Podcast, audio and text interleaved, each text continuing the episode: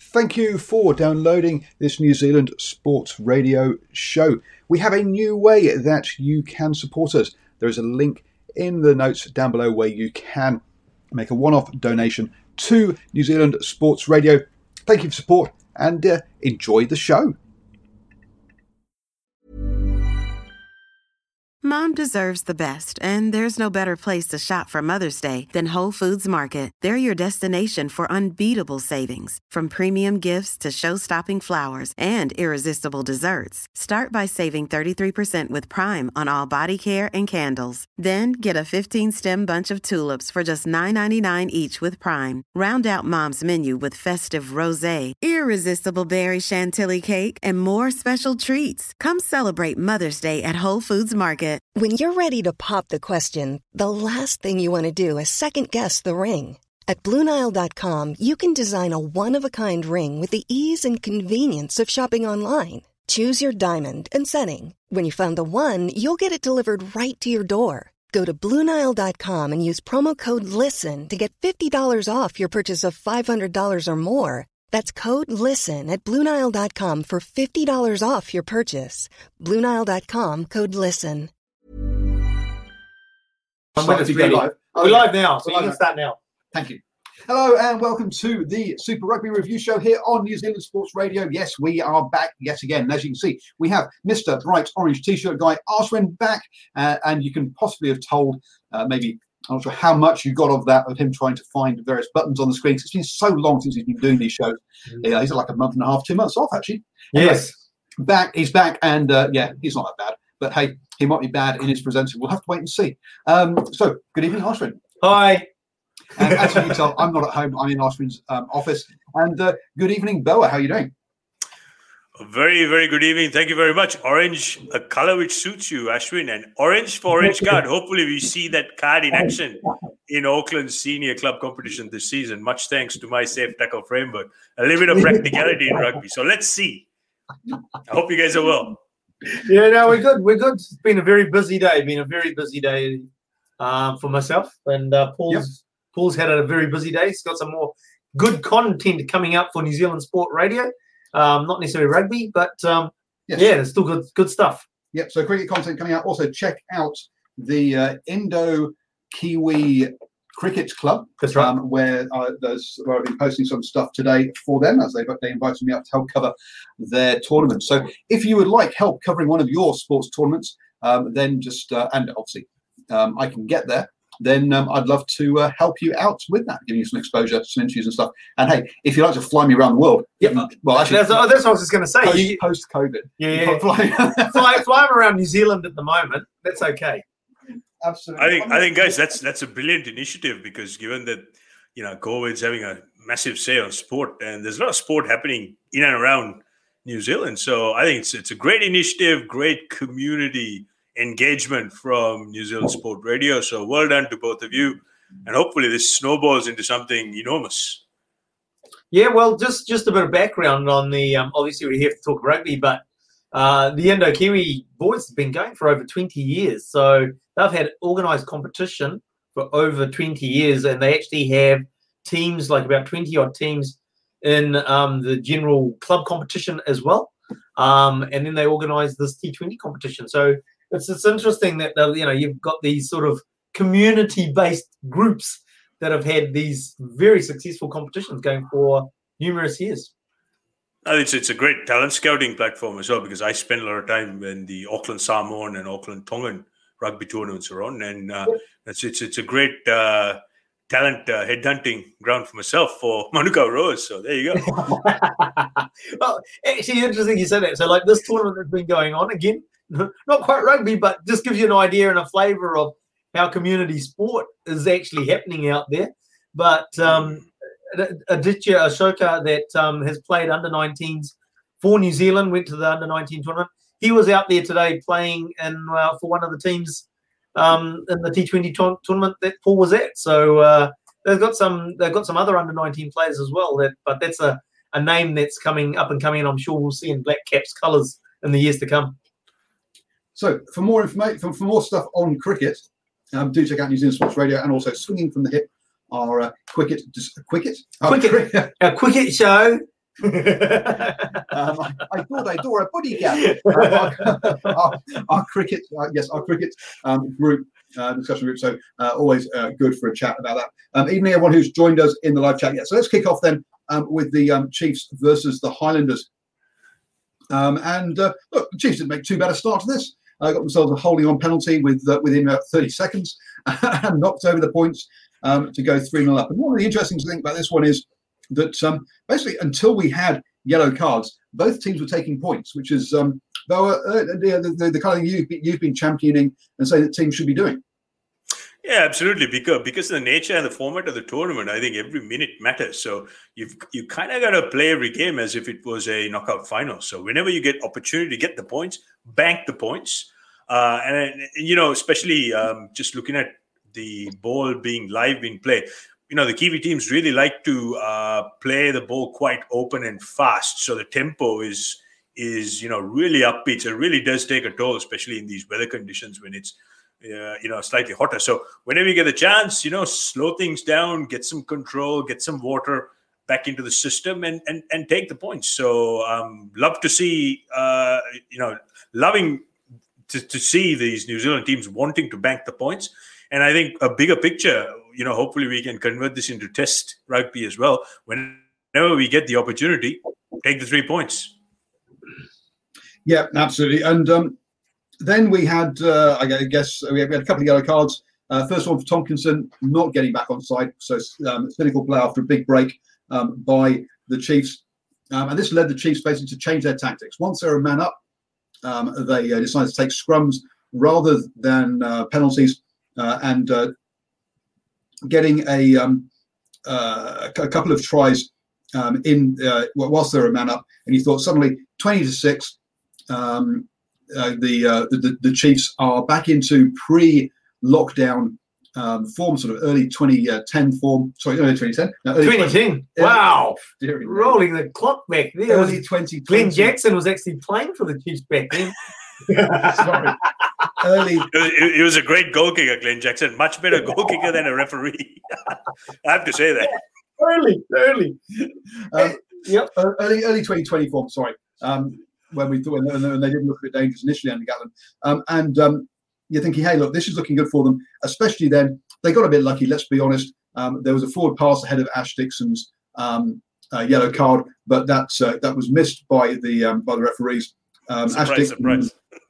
The, uh, right.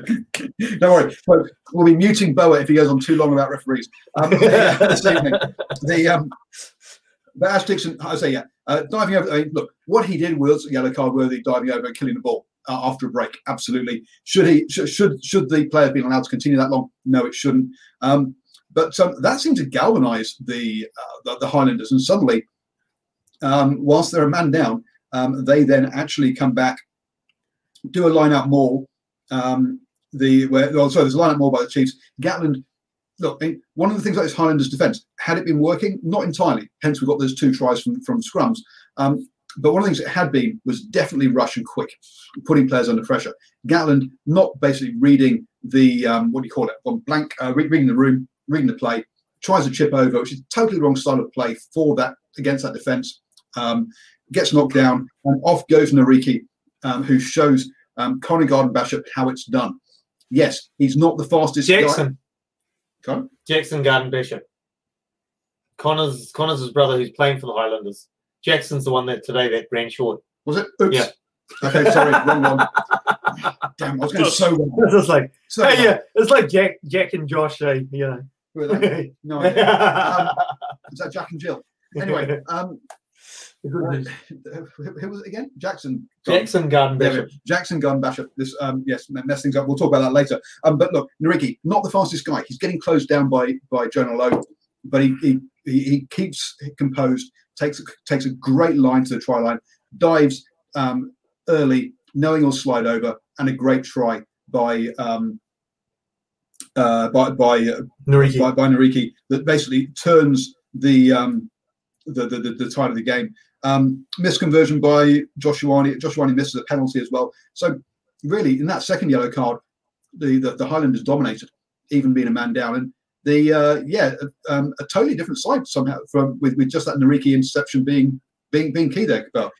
Yeah, absolutely. I think that was a turning point. The the wrong option, as you rightly pointed out, going for that cross kick. And look, Chiefs' strength is their width out wide, out on the tram lines. They just need to use those attack weapons. Guys like Jonah Lowe, and he's got some serious space and wheels. But for some reason, they opted to play this sort of cute 50-50, uh, you know, cross kick sort of game, which they're not very good at.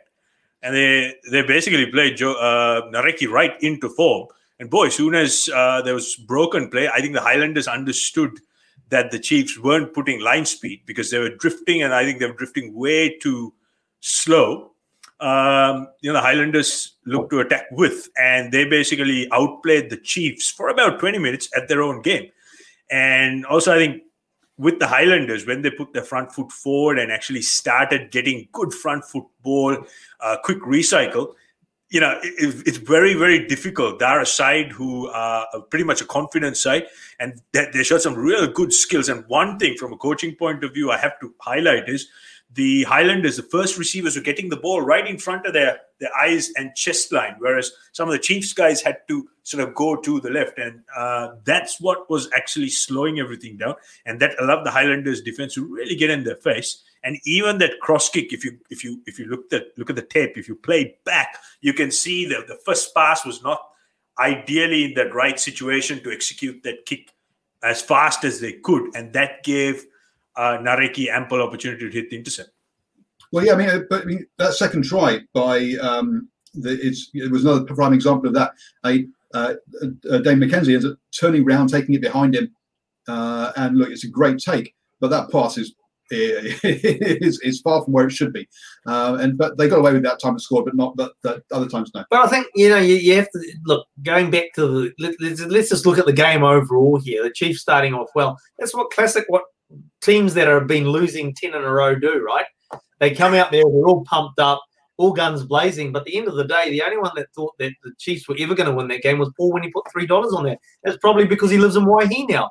But the reality is that the Highlanders were always going to win that game. It was just a case of, yeah, there was a few things going wrong for the Highlanders early on, you know, little you know, things that just couldn't get their game started. Once they got their game started, they were always going to roll over the top with of the Chiefs, um, and it was quite a comfortable win when you look at it.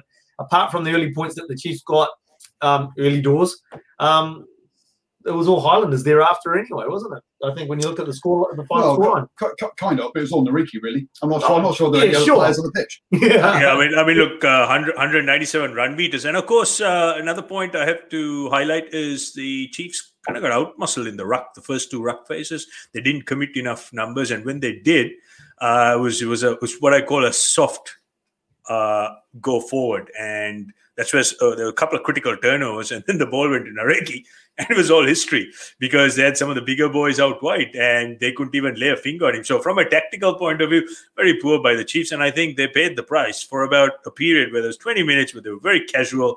They were going way too high, and this is something I'm I'm, I'm not a huge fan of. The uh, players entering into a tackle way above that chest line, and it's almost like trying to graze people on the back of the shoulders. Uh, it's it's it's not good. And if you look at the missed tackle count and where the Chiefs missed some of those critical tackles, it was it was appalling. So it's it's it's not what you expect at this level of rugby. Well, look, I mean, the the, the, the Chiefs were were poor. I mean, eighty five percent tackle rate, but the Highlanders were worse at seventy five percent. But anyway, um, so who had more ball though? The um, I mean, the, the Highlanders had had um, more ball. Well, actually, well, 50 50 50 50. Um, but the Highlanders had better territory. Um, no, pretty, pretty. is that the, the, the, um, is if you is, is, is those is they is when they made clean breaks, they nailed them. And I think that's really kind of the big difference between these two sides. Bang on. Yeah, bang on. And, and precisely my point, because if you, I think the the poor tackle technique or the entry into a tackle was really highlighted with that uh, uh, penalty where there was an elbow to Joshua Ioane's uh, head. Now, if you if you slowed slow that uh, video footage down, I mean, Ioane was literally on his toes, upright like a stick, uh, with his eyes closed and his head up, and you know, that, that, I mean, who on earth teaches you to tackle that? And it's it's it's appalling. So that to me personified why both teams are missing so many tackles. Uh, but at the same time, as you rightly pointed out, Paul, it was those clean breaks and and the moment where those clean breaks occurred the Chiefs paid a very very high price, and you know some days you know guys like Nareki, uh, you know you give them space, it's game over. So that's what we saw. Yeah, so we I mean, so we've talked about Nareki. So he, he, scored three tries. Um, Set it and, uh, and created that one for and, time, and then created one for Frizell. Um, as, as, as, as well. So, which I guess, look, that shows um, that players like Frizell uh, it, it, it's, it's all and well to make that break, but you need that Frizell, you need that player to be there with you, supporting you for for, for, for when you get caught. So the um, yeah, it's a great um, um, great awareness, you say, by, by players about who's in front of them. Also, Fakatava, we've got to talk about him. He started started instead of Aaron Smith this time. Um, yeah, just off the line, notices that uh, the basically that the uh, the Chiefs defence is not respecting him, um, and he's going. So he dummies. They all run off to the side, and he just walks through the gap um, there to score. Um, Aaron Smith clearly was not happy with the young gun up, upstaging him because he was pulled straight after that and replaced. Um, joking, folks. Um, the um, that was a uh, um, in fact, 50 minutes, uh, and uh, which which is which is a, a good. Um, uh, a, a, good chunk of time and um, uh, good, good, good rotation of those of, of those two um, of those two scrum halves. Something that the Crusaders have been doing for a number of years. Well, I mean, I, I just in the Fakatava thing is just like just a massive win for the Highlanders in terms of the fact that they've got two very quality halfbacks now, you know, and um, yeah, you've gone from Aaron Smith playing 78 minutes of a game every game, 12 games a season, um, to now genuinely, you know, you, they can easily, oh, oh, Aaron Smith 60 minutes, you know, let's let's um, sub him or start like they did against the Chiefs of Fakatava because you know he's a quality player that brings so much to the table. And, you know, he's bringing different games to Aaron Smith as well, right? And the fact that um, they, they can, hey, look, we, we change it up. So you don't know what the Highlanders are going to bring. You. It's something different with the two halfbacks. Yeah, and from an All Blacks high performance point of view, you know, great way to manage Aaron Smith's minutes as well. So I think this is a wonderful precursor into the test season. Um, and also, you know, great succession planning and giving guys like Fakatava a quality game time. Uh, you know, he's going to be a good understudy under Aaron Smith. Uh, and especially with guys like Tony Brown, I mean, they you know they know their jam inside out, and they work very closely with the All Blacks coaching staff.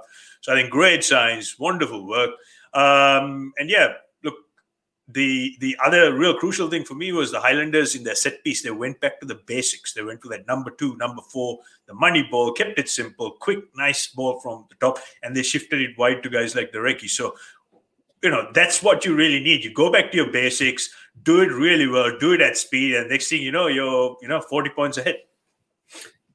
The other thing we should um, talk about is the first ever successful captain's challenge, or the first first captain's challenge um, that we had there at the end of the game um, for a, a, uh, high elbow lead uh, that um, Aaron Smith did for. Now, um, I know, Bowie, you were like, oh dear, the referee's kind of uh, all over the place here. And to be fair to the referee, he had the TMO in his ear. He was talking to an AR, and he also had um, Aaron, Smith. Uh, Aaron Smith going, ref, ref, ref, ref challenge, ref, ref, ref, challenge, challenge, challenge, captain challenge, ref, ref, ref challenge. And he's like, guys, give me some space to listen. Um, now, uh, uh, as, as, was pointed out, um, that uh, good um, uh, out captaining the All Blacks captain because after this, um, Sam Cane tries to do a counter uh, captain's challenge, and the referee says you have 10 seconds to make that uh, to, to, make those. You, we're beyond the 10 seconds. Sorry, mate, you're, you're too late. Um, so clearly, the um, yeah, Aaron Smith very much on top of the laws. Unsurprisingly, um, Sam Cane not quite there with that one. I'd like to go back and look at that clock then, because you're supposed to make it 10 seconds within the incident occurring. Yes. So did he? Then you had that. Then you had a phase, and then you had the try scored, or was the try scored directly? Oh, surely it's got to be 10, 10 seconds from no, ten seconds from the time that it happened. So if you're mid flow of the game, you're supposed to pick it up and go, ref, I want to make a captain. Or yeah, so so gentlemen, you you, you see the confusion and and and the, the complication this this is causing, and this is why I'm not a fa- I'm not a fan of this. I think what needs to happen is get rid of this whole nonsense. The TMO, if they see something wrong, just interject and let some common sense prevail. And it's been happening absolutely. And, and so, I like the other thing about this one, captain's call, is that again they've got the call wrong, right? I mean, like it was there was no mitigating circumstances. That's red. It's with force directly to the guy's throat. What's the mitigating, mitigating circumstances? Yep. He was reaching up for him because, as you said, he was on his tippy toes trying to tackle him. So he's now had to actually reach up to get to the throat. And we Yep. saw a situation in the, in the game, today's game too, where again, they made the wrong call because they're starting to now move away from what they did last year, which is go by the rule book and Oh, say, so the, the, the high tackle framework, uh, the uh, the high tackle, high tackle framework, exactly. But saying, okay, we start off any contact with the head, we start off with the red, and we look for mitigating circumstances Yep. to go to yellow or no penalty. And it's just like, hang on, they're not doing that. And today, um, second, what Ardie should have had a second yellow card when he makes contact with Sam Whitelock's head. And they start off, is there contact with the head? Yes, there is. It's a red because there's direct contact with force to the head. Now we look at are there mitigating circumstances? Now, in the Ardie situation, there were mitigating circumstances because of the tackle scenario, but it was still a yellow card, would have been a second yellow card, and therefore a red. But the moved away, the key thing is they moved away from last year from the framework for looking at these high shots or these head contacts. So you, you, can see, all, or, you know, all this is doing is making the game complex. This is like trying to retrieve or uh, get a discount on grab one. You know how they say you get certain percentage if you get a car wash and then you take it to the car wash and the guy says, well, you can't actually turn up on Sunday. You got to turn up on Monday at this time at this Yeah. address. And you turn up and they say, well, it's actually not, you know, in a in a Wellington branch. Can you drive down to Wellington? So, it's- guys, thi- this this complexity needs to be taken out. One Yeah. plus one equals two. Let's just focus on the real simple stuff. I think I think we're just trying to get way too cute and we're focusing on all the wrong areas. Just focus on the, the knock-ons, the forward passes, the very obvious stuff, which I might add, the referees are getting wrong. Okay. Anyway, um, we don't want to go down too much of repeating what we've talked about over the last three or four weeks around referees, but we do have to talk about one other incident in this game, which was a which was a tackle in the air, um, where the player comes down on his back. Now, um, the situation for this one, folks, is there is a awful pass out wide. The defender comes in to tackle a player who is ex- expected to be running towards him, taking the ball, and the, the other player goes suddenly, "Oh, I can't reach that. I'm going to jump up," and jumps up and lands into, into a player who's, who's trying to tackle someone on the ground, uh, who then um, does actually try and pull out, I think, but basically doesn't doesn't follow through with it. I, I, I actually think, I mean, I haven't actually watched it multiple times, so I might be wrong on this, but I felt the tackle, tackler in this situation actually stops, and therefore the tacklee actually ends up carrying on running and jumping, and therefore momentum carries them into the static tackle player who has actually stopped. That's fine. Yes, you're true. That's all. That's all true. The thing is, has contact been made with, uh, as, as we go running, Yep, running through this again? yep, yep. Has contact been made with the player in the air? Yes. Yes. Has he landed? Has he landed dangerously? Yes. Is it on his back? Yes. Yes. Yellow. No, no, no, no, no, no. That's when you start to look at. That's when you look at the mitigating. What are the mitigating circumstances? The mitigating circumstances in this situation, the tackler has actually stopped, and the tacklee has made contact So with them. does, doesn't matter. If, you, a bit, bit like when when we've had play when when you have a kick and a guy catches the kick. Yep. We've had players standing in the drop zone. Yeah, yeah, yeah, Standing in the drop zone. Okay, so Mhm, yes, yeah. so he's in the vicinity. This is the tackler has actually stopped, and the tacklee is carried on into him. Yeah, You can't. it's- just like no, no, no. But anyway, If, if he now- if he had carried on into him, like okay, and still take that one extra one step forward, and then makes contact, then it's the tackler's fault. But when you've stopped and the dude carries on, okay, so what happens? You're on the back line, you're standing there like totally static. No, no, no, let me finish, let me finish. The tackler, let's say you're in the back line, he's totally stopping, and then the you pass the ball to the the, the, the attacking team is passing the ball in the back line.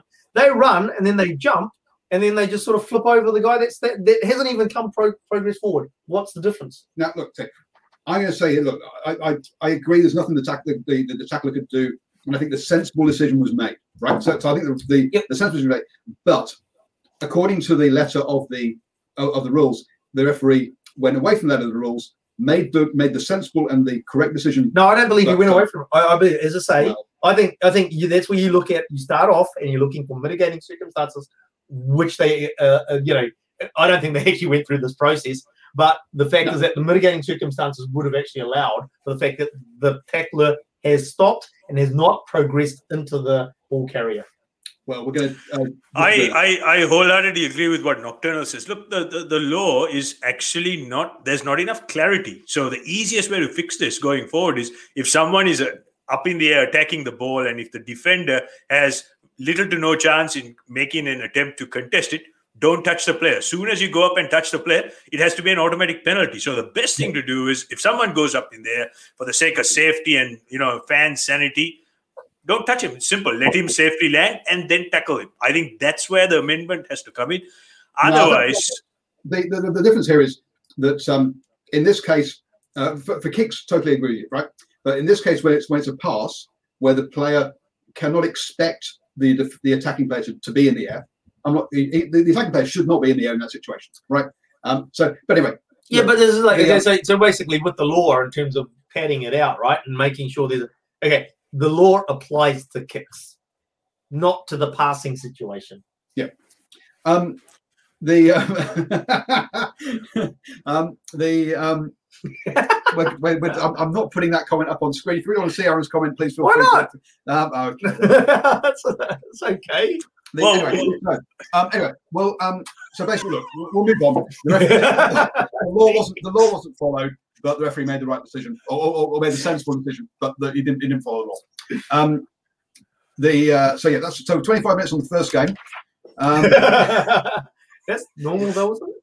Rather than the 15 we're supposed to spend of each game. But anyway, so moving on then. Unless there's any final points you guys want to make about that that game, not including referee. Yeah. Any, how did Paul? How did Paul put three bucks on the Chiefs? I think, and, and hey, my my uh, prediction early mail where Highland is a good value bet for a long shot. I think they're only going to get better. I'm not so sure whether they can actually tip the Crusaders, but uh, starting to really see some good signs, and especially guys like Liam Squire, uh, you know, getting more and more involved in the game, uh, and also Joshua Ioane right towards that uh, uh, second half where he started really striking the ball from the corners and getting his kicking on point. The radar was on point, so I think that's going to be a significant impact uh, in some of the tighter games, and we will start seeing the Highlanders actually shoot for goal more often. The um, cool. Uh, so that's that's the, the, the first game of the weekend. Uh, moving on, then we went across to Australia for the second game for, the, for um, the Waratahs versus the Force. The Force, a team that had not won a game in Super Rugby since the 15th of July 2017. Um, as the uh, commentators like to keep reminding us, uh, obviously the commentators decided to ignore the fact that they hadn't been in Super Rugby for two of those years in between. But anyway, um, and weren't allowed to try and win a game. But anyway, that's a very Australian trait, I have to say. Yeah. so um, the last game the fourth um, won was their very last game in Super Rugby before they got thrown out, and they beat the Waratahs forty to eleven.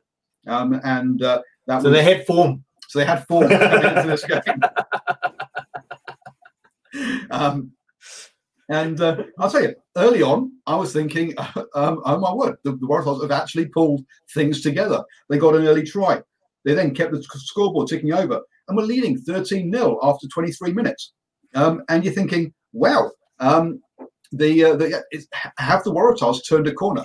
Have they actually um, got themselves uh, into in, in, into a good place? Um, the answer, folks, is no, they haven't. Uh, but uh, but hey, they managed to fake it for the first um, for the first quarter of the game at least. Make um, it until you make it. Exactly. Um, until the, um, the, the force forwards had, had enough of their backs messing things up um, and decided that they would do it themselves and show, how it's done. So um, Thrush makes a makes a um, good hands to set Anthony uh, free, um, who uh, then finds Lee Warner uh, uh in, in, a very composed man- manner um, to uh, to go over and score. Uh, and suddenly a game that the Waratahs had looked like they're in, they, that they were in, in, a decent place for, and they're back at 13-10 at half time. Wow, they, they know how to, uh, to, to throw things away pretty quickly, don't they? Well, we have an emerging trend here. The Waratahs are great starters. If anyone wants to put some money on first point score Waratahs for a bit of a three or uh, five point head start, I think that's the way to go. But um, again, look, it's it's reflectant on the talent they have at the moment, and you know they just they just haven't got the cattle to win games at this level. Uh, and it's it's like a soda pop bottle, you know. They play a great quarter and then they just fade off and they do everything from there on in to lose a game. Uh, and also, with with with, with the force, uh, you're, you're absolutely right, Paul. You know, the, the backs just did everything to keep the Waratahs in the game, and soon as they figured out that the forwards need to start doing some good old fashioned hard yards, it was a different ballgame. This is like they're just like the Chiefs, though, wasn't it? The Waratahs. It's like you get all pumped up in the sheds, you come out fired up, so you put in a good twenty minutes to start with, but there's nothing really to back it up, and it's only really the uh, adrenaline from out of the sheds that gets them through that first twenty, and then once you, you get rolled over, going um, with a wet sail from the opposition. Yeah, and also, you know, I mean, I, I keep a very close eye on all the uh, New Zealand and Australian uh, franchises, how they train, how they prepare. And I have to say, in comparison to the New Zealand counterparts, some, you know, there is a, a significant uh, shift or significant lack of quality of how they prepare, the intensity, everything is just five, six times more intense, especially with the skill level, the ability, with the softer skills. You know, catching the ball with the fingertips, being able to transfer it from point to point at record speed, and of course, you know, uh, the, the the the level of conditioning is just, you know, it's chalk and cheese. I mean, some of these New Zealand teams, the guys when they turn up for their first uh, anaerobic testing in in in preseason, man, incredible, incredible numbers, especially the Bronco test. You compare that to the Australian guys, yeah, you can you can say they're lagging behind quite significantly which is probably why Luke Turner to say yeah, the game largely fizzles fizzles during the second half. And they need it to frizzle. Oh, yeah. yeah, yeah, and um, yeah, I think technically, um, I mean, with the greatest respect for the Super Rugby AU coaches, I mean, it, it, it really surprises me that technically they are not as crisp as the Australian counterparts. And you know, some of the stuff they do in the contact because you know I talk to most of these ref, uh, the uh, coaches. Uh, you know, they, they tend to uh, seek seek a bit of advice, especially with uh, safe tackle framework from time to time. And I, I, have to say, I'm really surprised at significant uh, drop in levels of intensity when it comes to the contact. And um, you you could really see that, especially the Waratahs and the Force, the, the, the way these guys are missing tackles uh, it, it's quite alarming. So um, I, I, hopefully we have a trans Tasman competition. And boy, uh, imagine imagine if the Crusaders were to draw a team like the Waratahs first up. You know what sort of carnage we're going to have. Carnage. hey, um, just on the uh, force, when you go through some of those names, they've got some pretty big name players in there. It's at least the starting fifteen, don't they? Absolutely, but the problem is they've all had two games together, right? There's yeah, just, right. There's just, there's just no understanding between them. Yeah, sure, sure, sure. Um, and and so yeah, no, there's a lot of and, and some of those guys to us are coming towards the end of their careers as well. Yeah. Um, the people like Kahui um, and um, Rob Kearney, for example. Mm. Um, but yeah, they, they yeah they, they've, they've got some because basically uh, Rugby Australia decided to shut down their, their development pathways for, for a couple of years. They've had to go out shopping whilst they get their development pathways back up and running. Yeah, um, and that's and they've got some yeah, yeah, but they but they have got some good quality experience. If not, oh, yeah. if not, I mean, like as you said, they're getting on and long in the tooth a bit. They've got some really good experience. If they've only had two games together, they've got that opportunity to just keep it on the improve, haven't they? Oh, they're, they're, they've they're one of the, the for, for me dark horses. no, no, no, oh, dark, really dark horse, but um, they've got the most upside out of any team yeah. out, out, of any team in Australia. Right. The, the, the, um, on, on them. The may, may, may, the force be with them. oh, and it's May too. Um, no, it's so not. just it's March. It's March.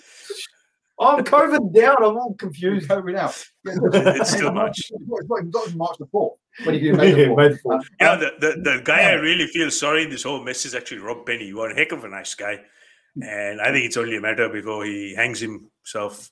And well, but but then again, you know, you can't. I mean, sorry, not literally speaking. We mean step down from the, from the uh, yeah, that's a figure of speech, by the way. Yeah.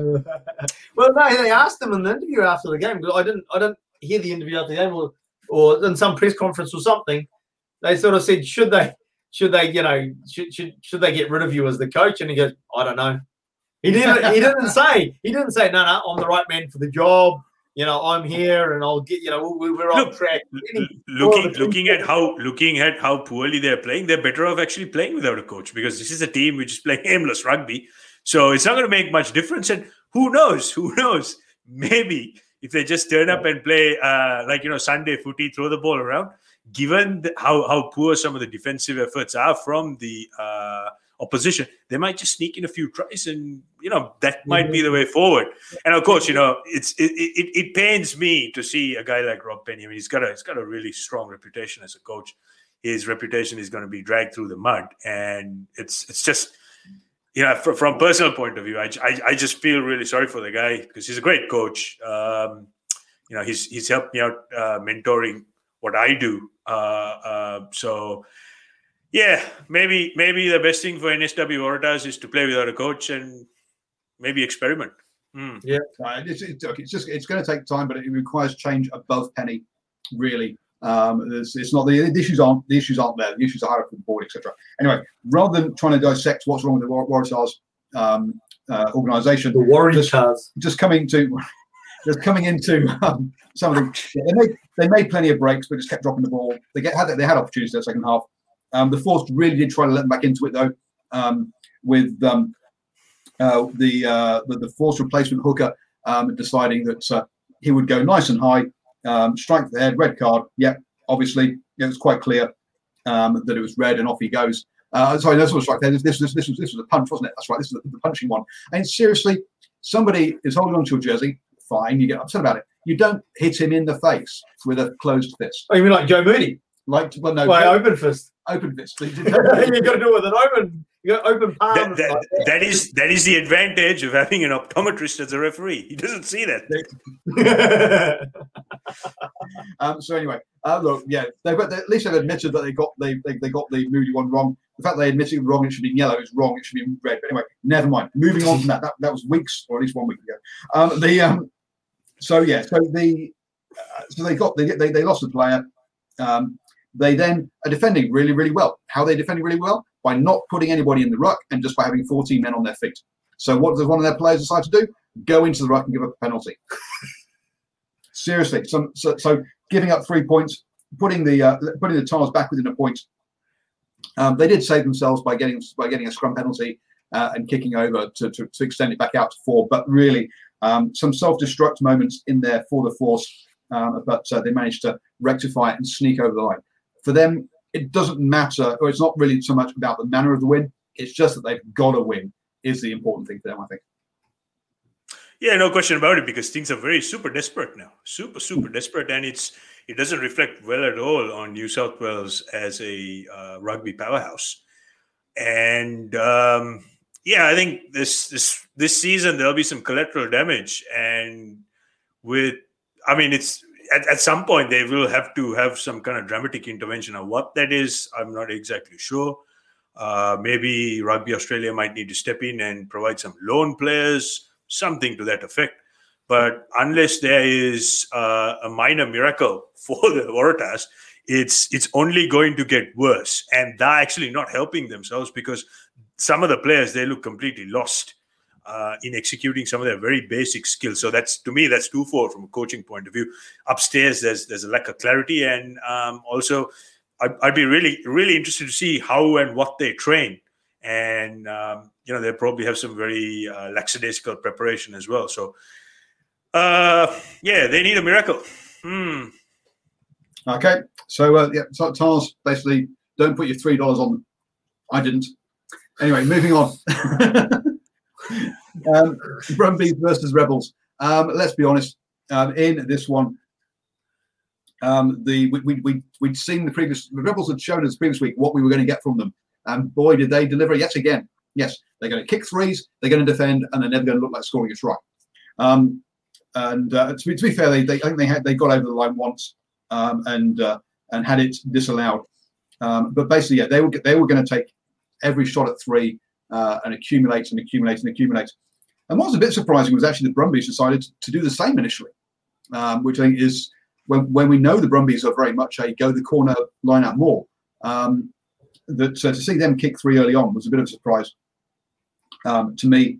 Um, the uh, I mean, after 90 minutes, they they went they, they, returned to form and went to the corner and got the try. So um, the uh, but uh, through a grubber through um, that, that was uh, that, that, was took that, that was put down.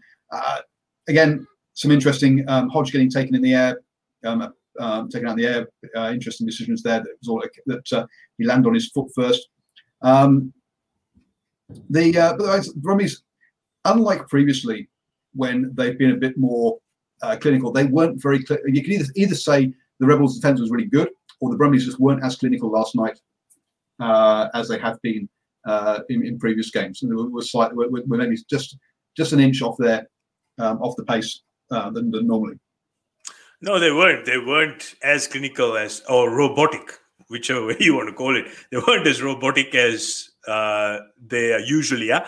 But I, I, I, like the fact that they take shooting for goal, calling for the shot, because again, with with the again, I'm not trying to harp on on the refereeing, but because of the inconsistency, you're bound to get plenty of opportunity to shoot points. So take the points, get ahead on the point uh, on the uh, scoreboard. Mm-hmm and start building some pressure so that the you know opposition then have to start chasing the game so i think from a tactical point of view that is really really good mm-hmm. um, the rebels did put up some solid staunch first up tackles and i think that kind of jolted the brumbies into changing that game plan of going to that corner shop and then trying to force themselves with a fishtail more uh, but again you know both sides execution by and large was uh, not the greatest. It was poor. There was plenty of handling errors. Uh, by and large indicative of how super rugby au is heading. But I, I, love the fact that teams are willing to take the points and the referees are going to aid and abet that situation a lot. Um, yeah we, we, another another red card in this one for a um, uh, high tackle by Alaalatoa. Um, I don't think any arguments there um, for that one. Um, yes, uh, does um, go cut, sort of sort of lean lean in a little bit to, but you do when you're going into contact. Um, so yeah, no arguments there. Alaalatoa, red card, off you go. No, and this is I think look, it's come to a tipping point where SANZAAR have to actually intervene and actually go and ask the coaches. I mean, guys, what's going on? I, I, this is a, this is a rare occasion. I'm not going to blame the referees this is now solely on coaches and players. They are entering into contact far too high. And that card on Alaalatoa, yeah, that's a double red for stupidity. I mean, at that level, you just you just don't do that sort of thing because the the level of force and um, it's it's starting to eke out a really ugly pattern. Because I'd be really interested to see what the true concussion rates are after both Super Rugby Aotearoa and Super Rugby AU are uh, because I mean today's game we saw another nasty head clash. So this is something I think where SANZAAR now have to step in, and you know they've, they've stepped in in the past when when scrums were absolutely a disaster and were just a penalty fest um, a few years ago. Um, so they've got form in doing that. So uh, they come in, tell the tell the coaches, look, this is what you're going to be doing. This is how you're going to do scrums now because we're not going to have our game ruined by just by just reset scrums. They need to. You say they they they, they, they just need to uh, yeah, step in and say, guys, we're not going to have our game ruined by uh, high well, tackle. It's, yeah, it's it's ineffective, and that's the point I'm trying to make. Now, there's a very simple fix. I'm not trying to blow my own trumpet, but hey, safe tackle framework. You you, you just get people to visually enter into a tackle where it's it's a lot safer. But the reality is, no matter how many cards and penalties are being dished, coaches and players continue to enter into a tackle area a lot higher for two reasons: one, stop the offload, and number two, their hypothesis that they can get away by bunting, staying on the feet, and committing zero plays into that tackle, i.e., ruck. So this is where the problem is. So rather than just say, look, guys, we just need to go low, there has to be some kind of pragmatic interventions. At the moment, I don't think SANZAAR actually have the technical know-how to do that. The uh, in this case, it led to a it led to the uh, rebels leading 10-12 at halftime um, as well. So yeah, as you say, double red or double stupid. Um, we there was a, definitely a very a, a lucky um, player in the um, uh, in, in, the second half. Coming the name now. We had a no arms clear out, uh, which was close to the head, but wasn't actually at the head. Um, so again, he just got lucky in that one. He could very easily have gone um, as well. Um, we did get another yellow this time for a uh, and a penalty try as well for collapsing a maul, um, as the uh, Brumbies did what they do well um, but again, um, they uh, allowed a, a, bit like the Force. They got themselves in the lead, kind of thing, um, and then actually um, the uh, then no, sorry, they didn't get themselves in the lead. They, they, they kept themselves in touch. Um, but again, a yellow, a late yellow card um, from Muirhead and really making themselves do it the hard way. But a great no look pass for for Banks. That's how you want to play the game. Love that try uh, where he just guided straight through. Um, as you as, as you said, a couple a few teams are playing this drift defense, aren't they? And when the, when you do that, you are you are potentially leaving us leaving some space back inside if you drift too early. Yeah, look, uh, the reality is, guys, uh, drift defense is is actually a big risk now at any level, especially first class and above. The reason is attacking teams tend to transfer that ball a lot quicker from edge to edge. So if you have one moment's hesitation, it's you know your your goose is cooked. So you have to be exceptionally good if you are going to drift. Uh, and the favored method, and if you look at some of the most successful teams at first class rugby, regional rugby, and test level, is this rush defense where they get in people's faces and look to kill the ball uh, within those first two passes from the recycle point. So yeah, it's it's uh, it's a bit of a risk, um, and you know if, if you can't if you can't get your communication and your defensive connectivity correct, you're going to pay a very very heavy price. Yeah, totally. in-depth in-depth edition there from Archon. Fantastic. um, the um, indeed, uh, yeah. I concur. I concur exactly. I second that motion, sir. Um, looking at look, they both sides kept each other in it. We were 24 all uh, with five minutes to go. Um, then a uh, couple of penalties marched the Brumbies down the pitch and gave them a shot at goal. Now I know you don't agree with some of the calls um, on those, Boa, um, but at the end of the day, if you leave yourself down to being just uh, being evens or um, or within a score, you are allowing the referee to take to decide the game. You need to decide it yourselves by getting a bigger margin, actually winning it properly. Yeah, look, I know there was a there, was, there were a couple of terrible calls right at the end. One was the um, Brumbies' first five. He was right, you know, Rebels were attacking hot on attack, two meters away from the goal line, right under the post. Number 10 just lies all over the tackle play. Should have been rolled. It should have been yellow card. Pretty simple. It's a cynical foul.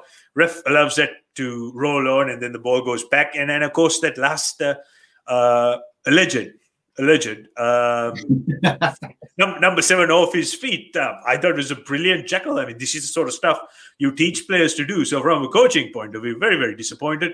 Um, and, and, and look, the, the, honest thing is, you know, if a player uh, on review day turns up and says, Coach, I mean, what did I do wrong? What are you going to tell these guys? You know, go talk to the referee. I mean, so again, look, this is where a bit of consistency needs to come. And I, I, I say we need to reward positive play. That was a very positive jackal. Uh, we've had a number of workshops over this last couple of years on what is legal and what isn't he had clear rights to that ball, and there was a, a, a bit of a, a, trunk roll, which was pretty sloppy at best. Um, and you know, average uh, uh, defensive attempt was rewarded. Then it's a fantastic kick to seal the game. But for me, the fundamentals are just all messed up. And for me, that I think the, the rebels were very very hard done by. Yeah, see, I, one thing I was like, one, and I sent a message when you know, while the games were on. The fact is that I've lost track now, or my understanding of what I believe is when a ruck is formed is not what's being policed this year. It, it's quite good. My understanding was as soon as one player from either team um, is over the ball, a ruck is formed. And that's just not what's being riffed, basically. There is definitely a player over the ball, and they're saying, oh, no, you're okay to go in and get it. Or, you know, sort of thing. So yeah, I'm I really think that it just seems to be that um, what my view of what a ruck is or how it was formed is not what's being policed. It's it's what I call a rucker roulette, like Russian roulette. Depends yeah, on yeah, yeah, yeah. You know, it's it's yeah. it's it's very inconsistent. It's very confusing.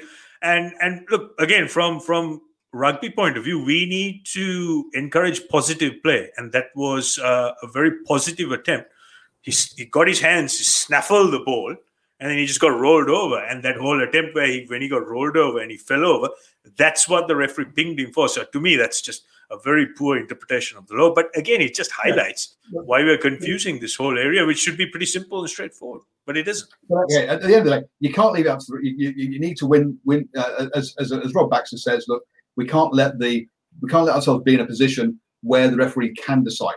Well, Uh, it's, sorry. it's, we're uh, going to move. We're going to move on no, now. no, no. But you're. I mean, it's right. And Bowler alluded to this before too, uh, in terms of taking the points. It's like you just don't know what the referee's going to call, so you've got to go out there and use positive play. Yeah, so so going, I think go, going forward, it's it's it's just not worth contesting the ruck. That's my take on it, and that's Yeah. that is some of the feedback I give some of the coaches uh, who work with me and mentor. Now, you know, we're going to have a, a, a program um, next Saturday up in Whangarei where we get a number of coaches around the country coming up for uh, edu- uh, training program, and that's one of the things I'm actually going to tell them. I say, look, if you're not sure, and if it becomes a bit of a lottery, don't contest that situation where it's going to be a penalty. Well, so that's you know what you teach your kids, isn't it? Or you know, uh, read the referee. If you're getting pinged for something early on, stop it, because that's the way that the referee's calling it. Whether it's right or wrong doesn't matter. That's the way the referee's calling it. Yeah, and look, end of the day, you, you have to res- res- be, be right or wrong. You have to respect the call which is made in the field, and yeah, Mm. That's it. Mm, Yeah. But if if we look at look at some of the stats, I mean, look, the um, the Rebels had 450 run meters compared to 288 by the Brumbies. They made 11 clean breaks to only three by the Brumbies. They had uh, they beat defenders 23 times out of uh, compared to 17. They had the 11 offloads to five. They had the stats here to win this game cleanly. They didn't, um, and uh, yeah, the Brumbies did what they do.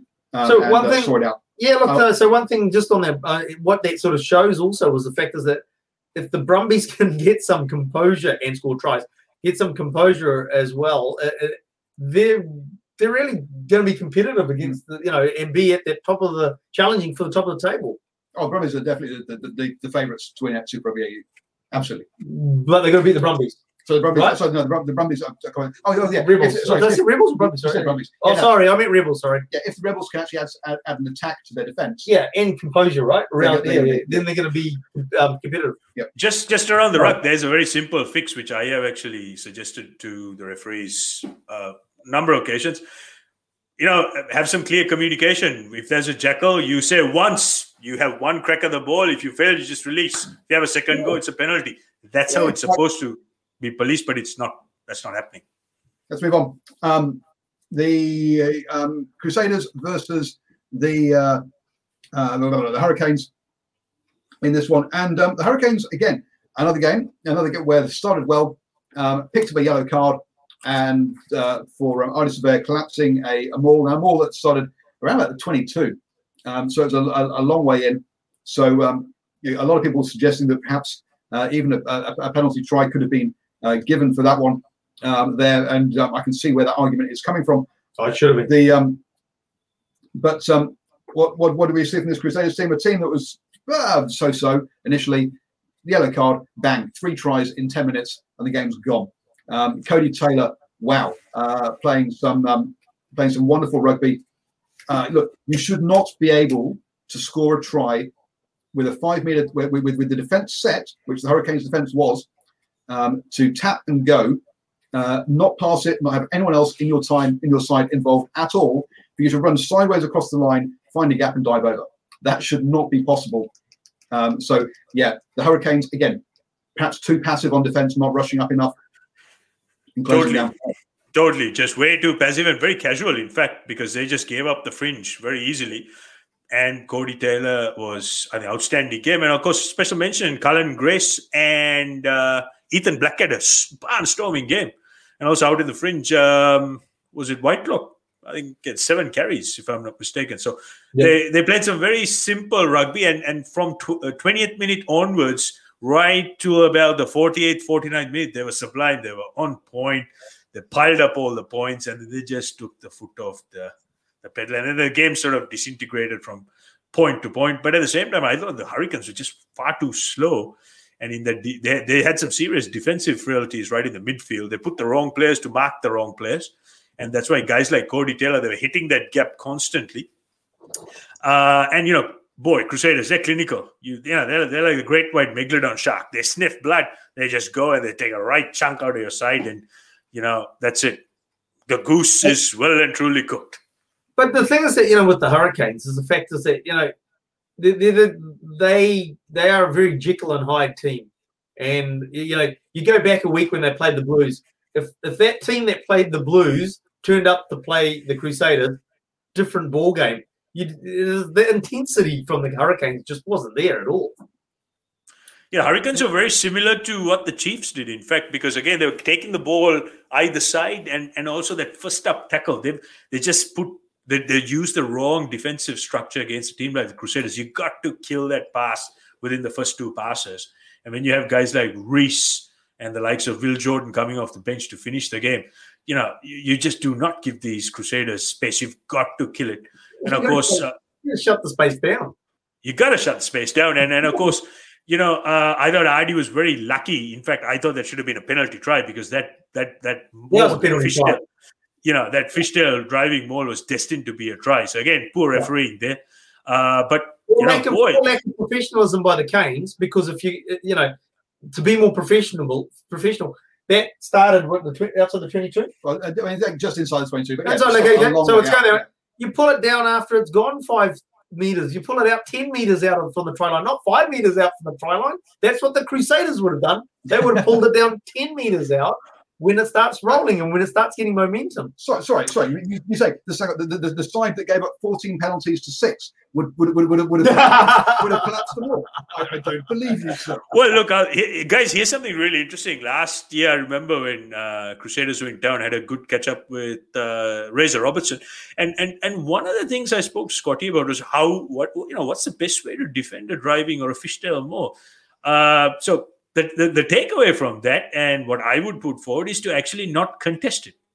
Let them set the maul and actually have no offside line and go around. A number of teams have done this very, very yes, effectively. You know, so again, it's just really poor preparation from the Hurricanes. And I mean, if any of your analysis staff are watching, just, just give me a call. I can help you. Yeah. and look, just on Nocturnal's uh, comment about Laumape. Look, let's be honest about Laumape. Laumape has good games against the Blues. When does he then he goes missing? You know, he's obviously got some Ben's bonnet about playing the Blues or whatever it is, and he comes out and has absolutely fabulous games against them. You know, he ran around and out, you know, outsped. My England's really good. Uh, outsped um, Beauden Barrett last year, right?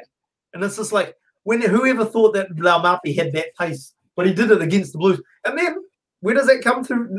Doesn't back it up. So all the guys that jump on the Laumape bandwagon to say, oh, he should be an All Black and he should be ahead of this guy.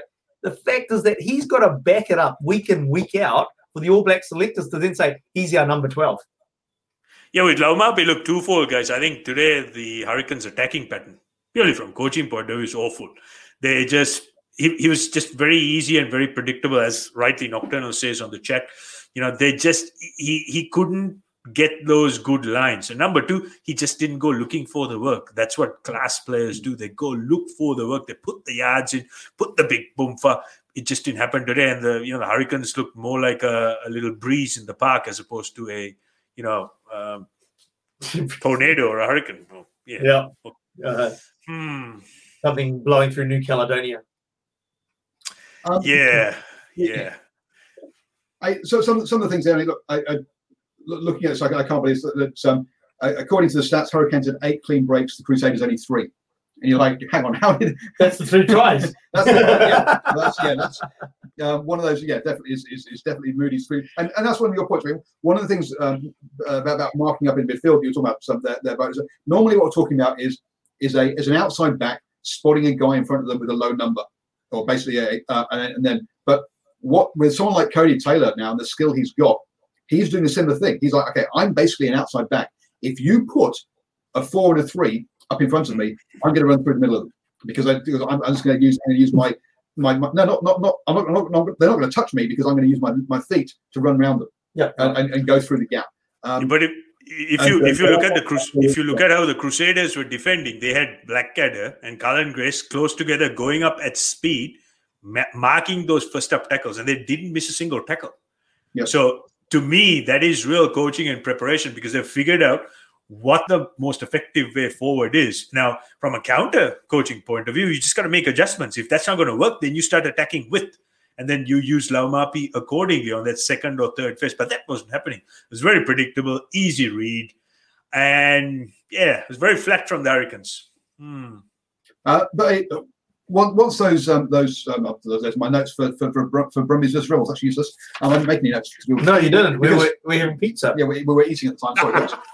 so um, so these all from memory. Um, but yeah, but once once those three tries have been scored, you were kind of like, okay, this the, the, the game's gone. Game was pretty flat after those um, three tries, really, wasn't it? It's just like I said, the game was sort of like, oh, it's over. As it, the the, the um, Crusaders will basically control the game from this point to make sure that the Canes don't come back into it. I, mean, I think we had one more soon afterwards, um, and then obviously we and then we had um, uh, the, the, the, kind of really the, the, kind of really sealed it. I think it was one was one uh, one just before half time, wasn't there as well? Um, so it was those three in a burst, then one one just before half time, and yeah, the game at uh, 26-6 uh, at half time, it's gone because uh, the um, yeah the Scott Barrett try that was the one that uh, was was the extra one. Um, and then yeah, basically yeah, lots of substitutes, all a bit disjointed. Um, a, a, late a late try to um, um, to Peter Umaga-Jacobsen for the yeah, like late couple of tries to the to the Hurricanes, one to Ricky Riccitelli and one to Peter Umaga-Jacobsen, but yeah, all far too little, far too little, far too, too late. Yeah, um, look, um, the, the the other thing I the other point I try to make is uh, yeah, Scott Barrett is playing himself some outstanding form and had a barnstorming game today. He was very clinical, great carries, and um, I think he's being utilized very well as a strike weapon out wide to complement with the outside backs. Again, you know, so brilliant, brilliant work from Scott Robertson and the coaching team. Um, and I think conditioning, the, the Crusaders have really, you know, done their jam, and you can clearly see their head and shoulders above. The the tempo they play, the pace they play, it's uh, it's outstanding. So it's going to be very, very, very difficult for any side, the other one to beat. Um, and I'd be very surprised if they don't go all the way. The other thing I was just going to say about, I mean, like just talking about players and the like, because um, we we talked about it with Rayasi. We just think that the Canes coaching team, you know, you just talking about Robertson and the planning and and you know picking the right players, that sort of. The the Canes are leaving Rayasi on the bench, and he's you know he should be starting. Um, we have different opinion. You think for Julian Savea, I think for Wes Goosen. Um, but at the end of the day, Rayasi should be on the field for the Canes. No question, he should start. I think uh, I have to. Say, I hate to say this pains me a lot. I think Savea's starting to be a bit of a liability now, uh, and I'm I'm bang on with Nocturnal. He's he yeah, Rayasi's got to start because you know one of the form players in the NPC, and it's just not getting the game time to me. That's just absolute madness. What what what one of the one of the other low points I have to mention was that head collision, 54th minute. Um, Blackadder. Blackadder. It was friendly flyer. And again, yeah. guys, this is this is what this is what I keep harping on about. These players are entering into the contact zone far too high. It was a very nasty clash. Um, I think. Uh, I think Blackadder, it was actually um, um, Goodhue's shot um, elbow that actually collected his head. Yeah, exactly. So if someone is going to get collected that high, it means they're entering. So it's kind of it's a very basic skill. It's called bending the knees, and this is something which, and again, I go back to that point I kept making about uh, SANZAAR having to interject there. I think this needs to be close, closely examined and monitored, and there has to be some basic interventions put in, and um, it has to be a collaboration between administrators, coaches, players, and referees. At the moment, it's all one way. The refs are dishing out cards like Santa Claus left, right, center. You can't blame these guys because the players are being encouraged to go high. Now, okay, so that's the last we're going to do on referees. Um, the other, the, the, one last thing I would uh, mention is is I we, we kind of touched on it um, earlier. Um, was Garden-Bachop? Uh, look, he has a break. He's heading towards the corner. Uh, if he just keeps running for the corner, doesn't um, stop, doesn't slow down, doesn't slow down, look around for try and find support. He scores. Uh, dives, dives early. He scores just like Nareki did. Yep. He, he, just showed that um, that like he is young at this level. He didn't have the composure to finish it, unfortunately. Well, you have to uh, say, hope, hopefully, he gained, he gained that composure. Well, J- Jackson's no Connor is one. Obviously, you see that right? This is like Connor's got pace, Jackson doesn't. Yeah, and also you know, great, great cover tackle, perfect technique. You know, around the around the thigh area, it's what you call a gator tackle or a crocodile roll. Brilliant technique. So again, this you know, th- this is where technical coaching and technical repetitive work at high performance comes in handy. A uh, bit of inexperience from the young man. He should have just pricked his ears like a racehorse and just gone gone for gold. He didn't. Great, uh, great bit of counter work, uh, right? I mean, you know, if, if any kids are watching, that's a textbook tackle. That's how you tackle. It's safe, it is effective, and it's a try saver. And then a bit of lack of, lack of game awareness for me too, because the fact is that going to the court, no support, and he ran to the court. No support. I mean, I saw Ardie Savea, you know, Ardie, one of the fastest yeah, guys. I mean, it looked like he needed Uber because, you know, no, everyone else was just disinterested. So, you know, it just goes to show that, you know, a bit of game awareness and, right, you said game management. But, you know, you know, rugby is a game where 14 of your mates help the 15th mate score a try. And that didn't happen yeah. on that occasion. Yeah. yeah. That's interesting. My son just said that with football today. Yeah. so yeah, um, uh, it, it, interestingly enough, with that one run, Garden Bachop got 73 meters and was the second most the second most meters for the uh, for the Hurricanes on the day.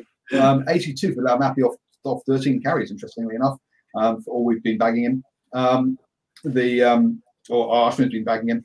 Um, McLeod, I must admit, there's a player that should I didn't know much. I guess didn't really rate or didn't didn't wasn't kind of didn't rate. Wasn't, um, wasn't really that aware of, to be honest, um, coming into this. But um, look, he's been doing a decent job at, uh, at 12, filling in. Obviously, because Braden Ennor um, is injured now for the season, um, so he's he's definitely taken his opportunity um, very well. Um, not suggesting he should be playing All Blacks or anything like that, but I mean, d- d- doing a, a, decent job at Super Rugby. So well, uh, well done on him uh, for taking his opportunity um, with both hands. Um, right, I think we should uh, wrap things up. I was that. just going to say we need to make sure that Nocturnals put Garden Bachop lacks confidence. Yep. We have to specify now which one, Connor or Jackson, because Connor's playing with truckloads of confidence. Jackson's playing with nothing you know, I, I have to say that run and that tackle on the line reminded me of myself about three years ago. I was playing touch with the, my premier squad. Everyone was stunned that I made a break. The old man made a break and ran all the way. I was stunned myself, but then, sure enough, uh, about half a dozen of the boys caught up and bundled me into touch. So very, uh, it's a bit of a Karthik moment for me. Uh, also, I have to say, uh, in the broadcast, there's a beautiful moment. Uh, Norm Berryman, the late great Norm Berryman, was was given a bit of mention. Uh, you know, good, good, good friend of mine. Uh, unfortunately, no longer with us, uh, but it was beautiful to see uh, one of the best players to ever wear that Crusader shirt. So, rest in peace, the great late Norm Berryman. Well, I with that. Um, we will say good night to you all. I'll be back at 7 a.m. tomorrow morning with the morning sports briefing. We'll be back tomorrow night at 8 p.m. with swinging from the hip um, uh, with where we'll be. Oh, you'll be hosting. I'll be hosting. Oh, well, there we go. Um, so therefore, we'll be talking a lot about uh, how um, in, in, in, how England played, how, how India just, just just basically don't produce batting, don't don't, don't produce uh, test-worthy wickets, and England don't um, produce test-worthy batsmen. Well, yeah, that's, that's, much more to the point. Let's be honest. Um, so thank you, everybody, um, and stay well, stay safe, guys. Thank you. This is Craig Robinson from Ways to Win, and support for this podcast comes from Invesco QQQ, the official ETF of the NCAA. Invesco QQQ is proud to sponsor this episode and even prouder to provide access to innovation for the last 25 years. Basketball has had innovations over the years too. We're seeing the game played in new ways every day.